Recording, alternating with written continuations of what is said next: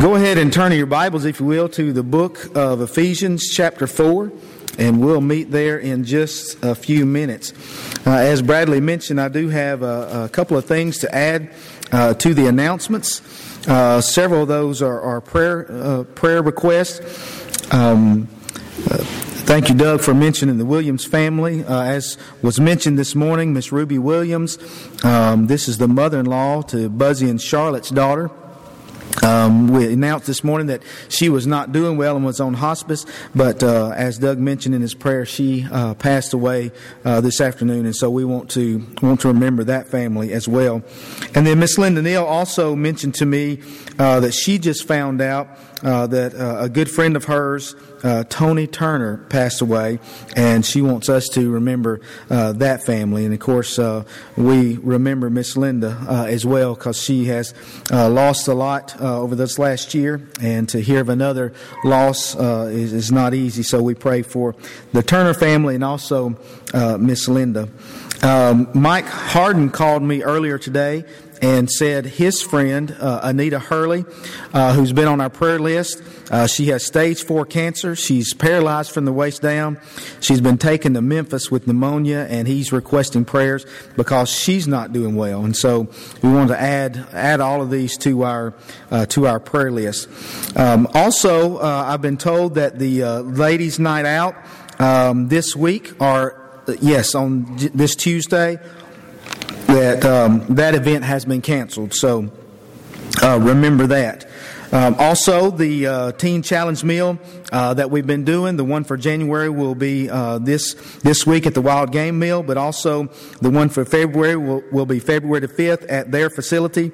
And if you would like to help with that, uh, please see Miss Carol Ellison or Miss Diane Wilkins. And I want to encourage you to uh, to be involved with that if you can, and keep reaching out to these uh, to these men because this is an opportunity for us to build a relationship that who knows one day down the road when they are not not in that facility, uh, they may uh, come back and worship with us here. So uh, be involved in that and look for the opportunity to build opportunity uh, relationships with those men.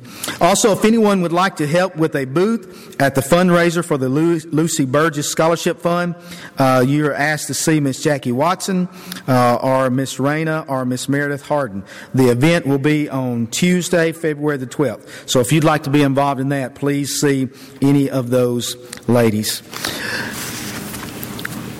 We've been talking about uh, in Ephesians chapter 4, uh, where Paul talks about uh, equipping the saints. And we're looking at uh, all the various ways that we can be involved in that equipping, but also uh, as uh, the leadership of the church looks at being involved in that equipping, equipping. And so tonight we want to think about having an informed mind. What's the number one thing that we point to as Christians? When it comes to what we teach, uh, when it comes to where we find answers, it's the Bible. And that's what we constantly want to focus on is what God says in His Word. Because at the end of the day, that's what we're going to be judged by. Is how we've lived according to His Word. And that's what makes the Bible so important. You know, so many uh, look at the Bible today and they think of it as just a, uh, just another old book um, a good book written by some good men, but it's ancient. It's out of date. It's not relevant. But we stand and say it is relevant because it comes from Almighty God for His creation, His people, a way to help us, a way to guide us. And so we thank Him for that. Life is a matter of building, isn't it? Uh, each of us have the opportunity to build many things. We can build secure families. We can build a good reputation. We can build a career. We can build a relationship with God. But some of those things can disappear almost overnight due to financial losses or natural disasters or unforeseen difficulties. So, what are we to do? Daniel Webster offered excellent advice saying this If we work on marble, it will perish. If we work on brass, time will efface it. If we rear temples, they will crumble to dust. But if we work on men's immortal minds, if we imbue them with high principles, with just fear of God and love of their fellow men, we engrave on those tablets something which time cannot efface and which will brighten and brighten to all eternity. You see, the idea of learning, the idea of transforming our mind, Paul would say in Romans chapter 12, is important. In John chapter 3, Nicodemus, he came to Jesus and he said this about Jesus Rabbi, we know that you are a teacher come from God, for no one can do these signs that you do unless God sent him. Nicodemus, the great Jewish leader, he refers to Jesus as a teacher. Jesus also said in John chapter 6 and verse 45, It is written in the prophets, and they shall be taught by God. Therefore, everyone who has heard and learned from the Father comes to me. The scriptures serve as a reminder that everything that we know about God, everything we need to know about God, uh, all, all, of His will that He has uh, provided for us, we know by studying Scripture. We know by being taught Scripture. And so, in, in their book, uh, Bagents and Collins talks about the idea of ministry and as it deals with equipping the saints for the work of ministry for the church. And they talk about two things in this next chapter as, as it deals with having an informed mind. They talk about, first of all, ministry and doctrine. Some people, they say, think of the word doctrine as divisive. But doctrine, doctrine, all, all that is, is talking about teaching. Doctrine is teaching. There are biblical teachings in God's Word that must be held on to. Uh, Paul warned the elders in Ephesus in Acts chapter 20 and verse 30. He says this From among yourselves, men will rise up speaking perverse things to draw away the disciples after themselves. And Paul warned them listen, uh, there's going to be ones that rise up out of your own body, teaching other things that are, uh, are not in accordance to, to what we've already taught you. Uh, Peter spoke of teaching in Scripture in 2 Peter chapter 3 and verse 16, as also in all his epistles, speaking in them of these things, in which are some things hard to understand, which untaught and unstable people twist to their own destruction as they do also the rest of the scriptures. And so we can see from these passages of scripture that, that doctrine is important, that teaching is important. And there's some basic bi- biblical teachings, basic biblical doctrines that is important for us to hold on to, to live by, and to share. For example, in Matthew 16 and verse 16, the Bible teaches that Jesus is the Christ, the Son of the living God. And there are people in our world today that would want to denounce Christ, that would want to uh, talk about Christ as just being uh, some other good person, uh, that some that even would deny Jesus Christ. But this is a basic biblical foundational truth, a foundational teaching that Jesus is the Christ, the Son of the living God. That was Peter's confession. Jesus also taught uh, things about love. Uh, the Bible is full of uh, treating people with love. God treated us with love, for God so loved the world that He gave His only begotten Son, that whoever believes in Him should not perish but have everlasting life. But He also taught in the book of John, John chapter 14 and verse 15, If you love me, keep my commandments. In John chapter 14 and verse 15, He says, You are my friends if you do whatever I command you. And so he, the scripture there gives us the idea that, uh, yes, there is love involved in Christianity. We are to show love because we've been shown love. But also, Jesus says, listen, if you really love me, then I want you to follow what I've taught. And Paul mentioned seven ones that we want to think about uh, briefly tonight in Ephesians chapter 4, uh, beginning in verse 4. Paul says, There is one body and one spirit just as you were called in one hope of your calling. One Lord, one faith, one baptism, one God and Father of all, who is above all and through all and in you all. Paul starts out and he says, listen, there's one body. And that body is the church. That body is a part of Christ. In Ephesians chapter 1, uh, look back over there in chapter 1, verses 22 and 23. He gives this beautiful uh, picture. And he put all things under his feet and gave him, Christ, to be head over all things to the church, which is his body, the fullness of Him who fills all in all.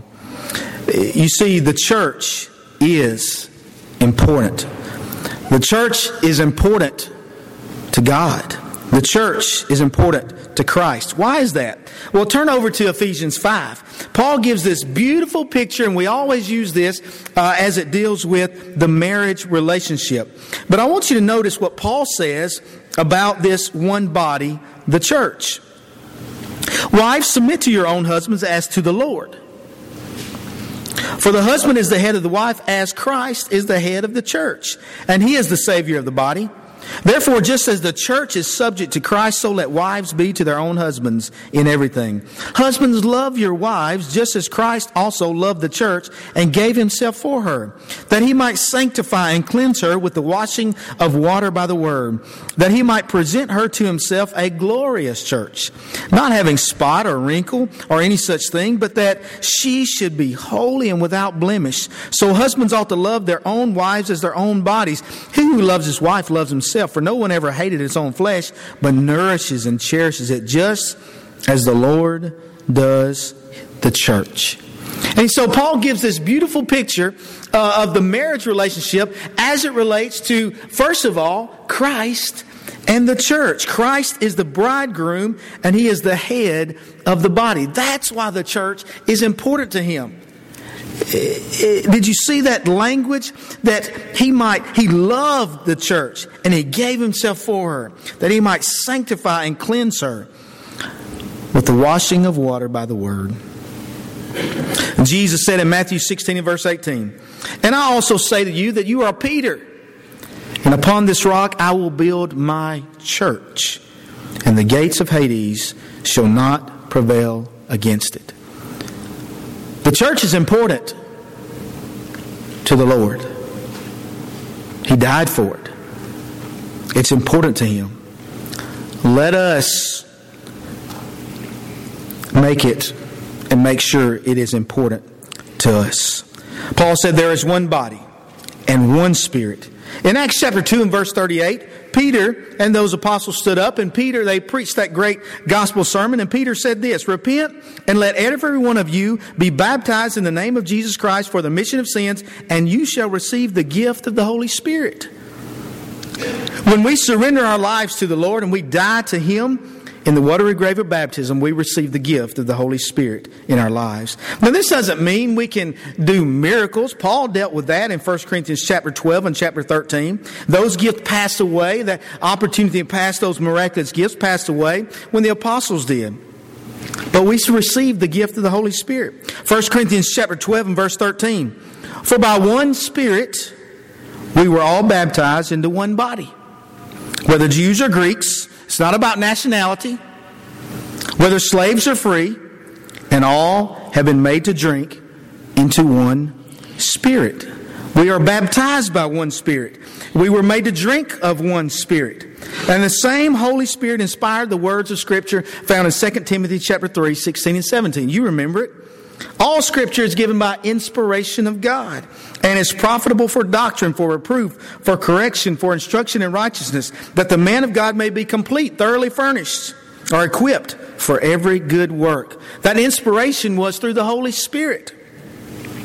In Romans chapter 8, Paul teaches and tells us that the Spirit dwells within each Christian. But you are not in the flesh, but in the Spirit, if indeed the Spirit of God dwells in you. Now, if anyone does not have the Spirit of Christ, he is not his. And if Christ is in you, the body is dead because of sin, but the Spirit is life because of righteousness. But if the Spirit of Him who raised Jesus from the dead dwells in you, He who raised Christ from the dead will also give life to your mortal bodies through His Spirit who dwells in you. Paul said there's one body, there's one Spirit, and there's one hope. Bagents and Collins says this about hope. The one hope of our calling is the one hope of the gospel. Everlasting salvation with God in heaven. 1 Corinthians 15, that great resurrection passage. It is not, uh, it is no mere wish, fantasy, or dream. You remember we talked about this when we did our one word study and talked about hope. It's not just, well, I hope, I, am I'm, I'm wishing it might happen, but they go on to say it's a matter of a certain confident expectation. One whose hope is in the Lord will never be disappointed or put to shame. We mentioned this morning as Brother Roy prayed uh, about Sister Martha. And he prayed thanking because of her faith in Jesus. She had a hope, not a wishful hope, but an expectant hope. Whenever time ended on this earth, that she would be with the Lord.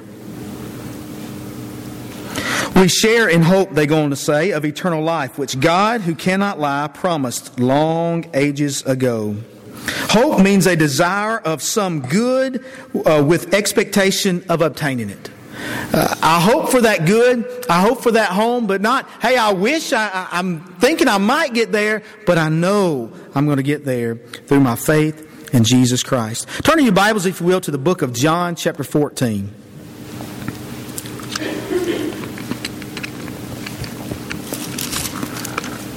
Paul, while you turning there, Paul writes in Ephesians chapter 2 and verse 12 that at that time you were without Christ, speaking about the Gentiles, you were without Christ, being aliens from the commonwealth of Israel and strangers from the covenants of promise, having no hope and without God in the world. You see, where do we get hope? We get hope from Jesus Christ. Where does that come from? That's the one hope that Paul talks about. That's a basic biblical foundational truth. That there is one hope, and that hope's in Jesus Christ. And we can have confidence. We can have confidence that through our faith and obedience through Jesus Christ, we not might, but we do have a home in heaven. Jesus promised in John chapter 14 that great promise. Let not your heart be troubled. You believe in God, believe also in me. In my Father's house are many mansions. Some versions say many rooms. If it were not so, I would have told you, I go to prepare a place for you. That sounds like expectation, doesn't it?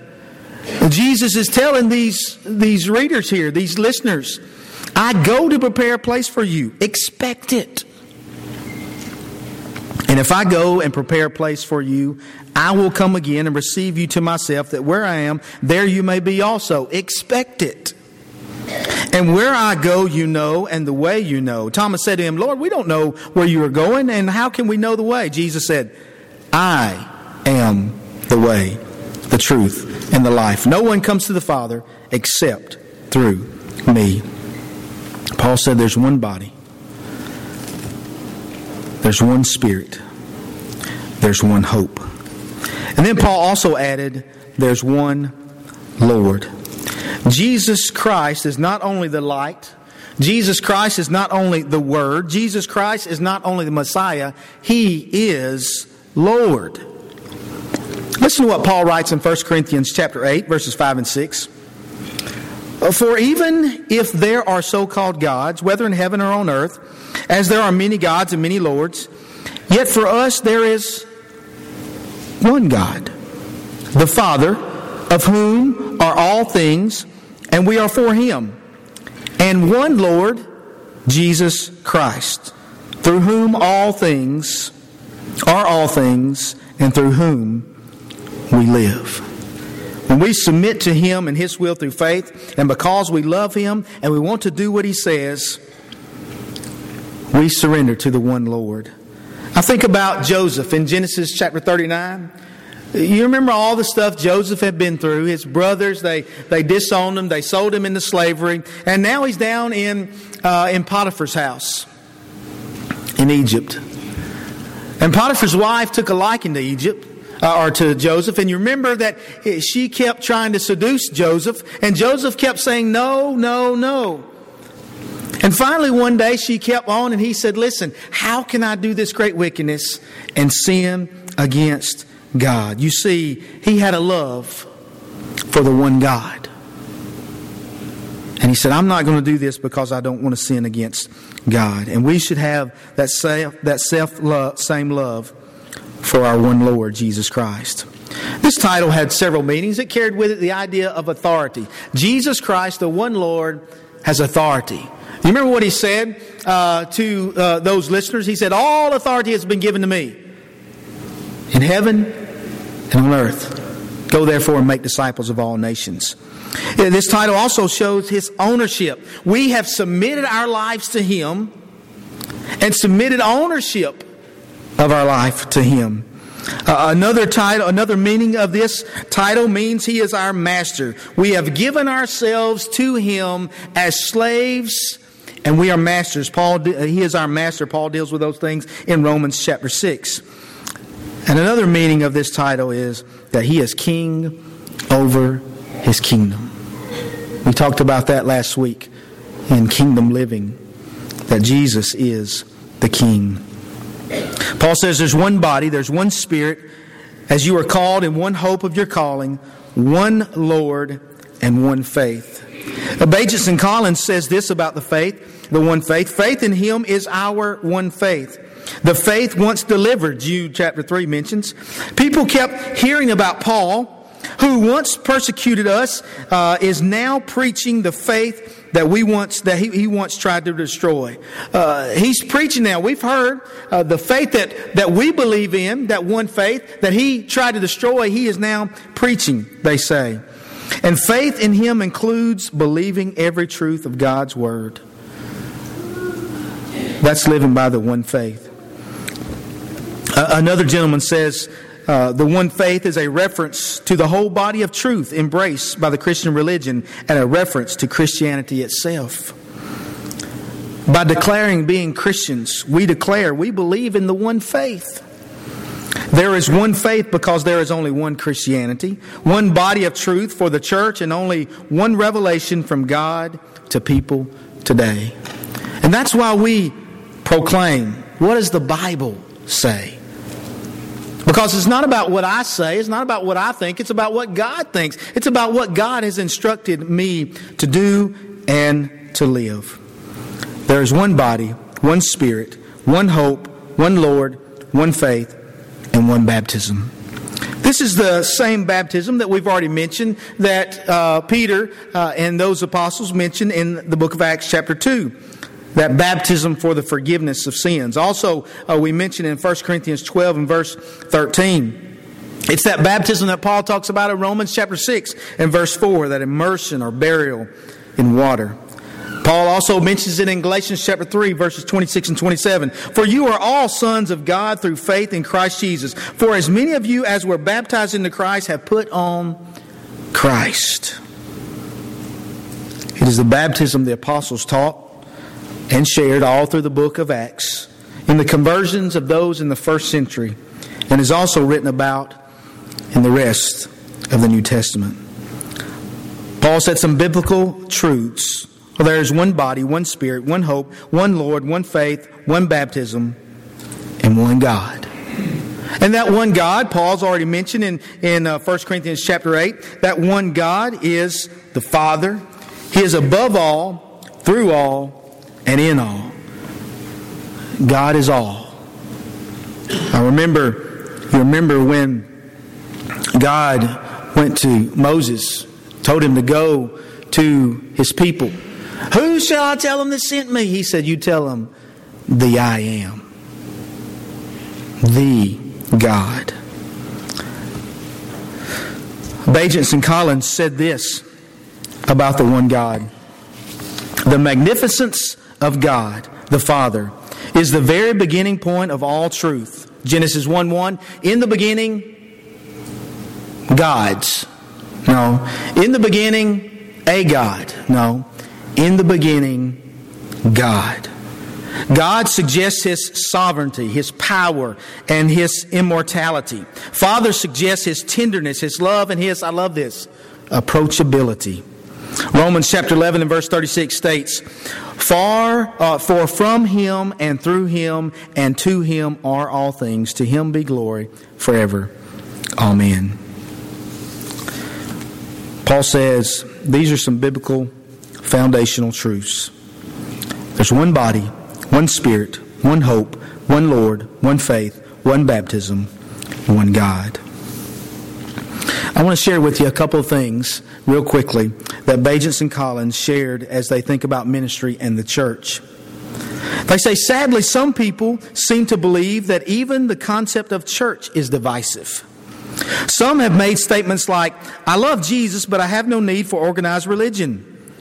I'll just serve him on my own and leave church to those who need it.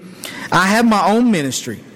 It is true that there is far more genuine to uh, excuse me. It is true that there is far more to genuine christianity than just attending church. That's an important thought. You say they mix those together. Remember the church is important to jesus. He died for it. But being the church is goes beyond just church attendance. That's a part of it, but it goes beyond that. At the same time, Ephesians is a church letter. You'll note all through the book of Ephesians how Paul uses the term body. The church is a body. Not only a body, the church is the body, the body of Christ. They go on to say, to put it another way, unity is a theme in Ephesians. Uh, Ephesians 4, rather. Christians are to have the attitudes that build unity. And when we look at these foundational biblical truths, and we follow those because that's what God says, not not us, not um, uh, not the eldership or not the preachers. We follow this because that's what God's word says. And when we have that as our main goal, God's Word, pleasing God. That brings about unity. We are to believe the foundational truths which are essential to unity, they say. We are to become equipped for the work of ministry so that we can encourage one another to grow more like Jesus, which also builds unity. Imagine if that's our goal. We want to help one another. That means being involved in the work of ministry for the equipping and building up of the saints. Why? So people in Savannah, Tennessee can say, oh man, isn't that a great church down there, Savannah Church of Christ? That's just some good people. No. So that people see our good works, Jesus said, and do what? Glorify the Father. You see, it's all about being more like Jesus. You remember John the Baptist we talked about this morning? See, people came, they want to know, who are you doing these great things? Who are you? And John says, oh, it's not about me. I'm not any of these things that, that you think I am, but I'm the witness pointing to Jesus. I'm the lamp reflecting the light, the light of Christ. And when we seek to be more like Jesus, and we seek to please the one Lord, that brings unity. Faithful ministry builds unity. I want to share with you one more thing that they say, and then the lesson will be yours. They say, think of ways in which the factors in Ephesians 4 1 through 6 build upon each other in a escalating cycle. A sense of God's high calling causes us to want to walk in a worthy manner. We begin that walk with humility and gentleness and patience, forbearance and love. We exert our maximum effort to maintain God given, Bible based unity along with harmonious peace. We find a new appreciation for the seven absolutes of unity, and we highly cherish each one. Therefore, we become even more aware of our heavenly calling, more determined to walk in a worthy manner, and so forth. The cycle continues without end. The more we want to be like Christ, the more we lead each other to being more like Christ, the more we're unified. Therefore, the more we realize how much we need Christ. And that cycle just continues, continues, and continues. The pyramids in Egypt are possibly some of the most famous structures in the world. These pyramids had great social meaning when they were built, much more than just royal tombs. They represented the dignity and power of kings. So, building a pyramid was a national project involving the entire country. Every household in Egypt sent workers grain, food to contribute to this project, which enabled the king to become a god in the afterlife, they believed. The final step in building uh, in the building program was to place a capstone encased in gold on top of the pyramid. The capstone signified that the monumental project was finally finished and it was time for dancing and singing as the entire nation celebrated completion of the national project. In this sense, it was the pyramids that built Egypt. That's an interesting thought, isn't it? Rather than the other way around. The pyramids unified the nation in the service of one great and monumental achievement. We can learn from this experience. Unity derives from a shared vision and common purpose.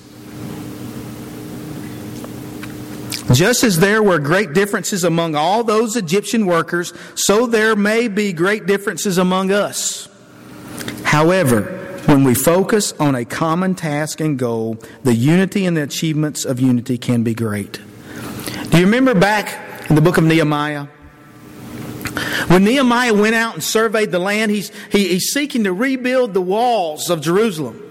Do you remember what Nehemiah led the people in doing? Everyone participated in building the wall and protecting the wall. Everyone did their part. And Paul tells us when everyone does their part in the work of ministry, the church is edified, the church is built up, and God is glorified. There are some basic biblical truths.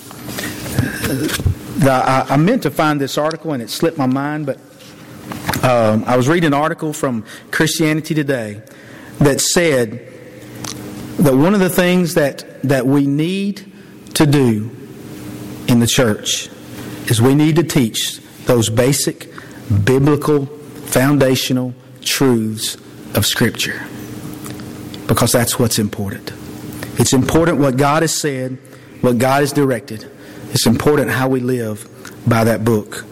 It's important how we join together in unity, striving to be more like Christ, so that we will be unified, so that we will be built up, so that God will be glorified. Tonight, are you here And you may need, for whatever reason, you may need to give your life to Jesus. You may need to rededicate your life to the Lord. You may just need, we have people here that just need prayer. Maybe you're here tonight and that's, that's simply all you need. You need prayer from your church family to help you, to hold you. And we want you to know we're here for you tonight. Whatever your need is tonight, if you have a need to respond to the Lord's invitation, please uh, don't wait another moment, but do so as together we stand and sing.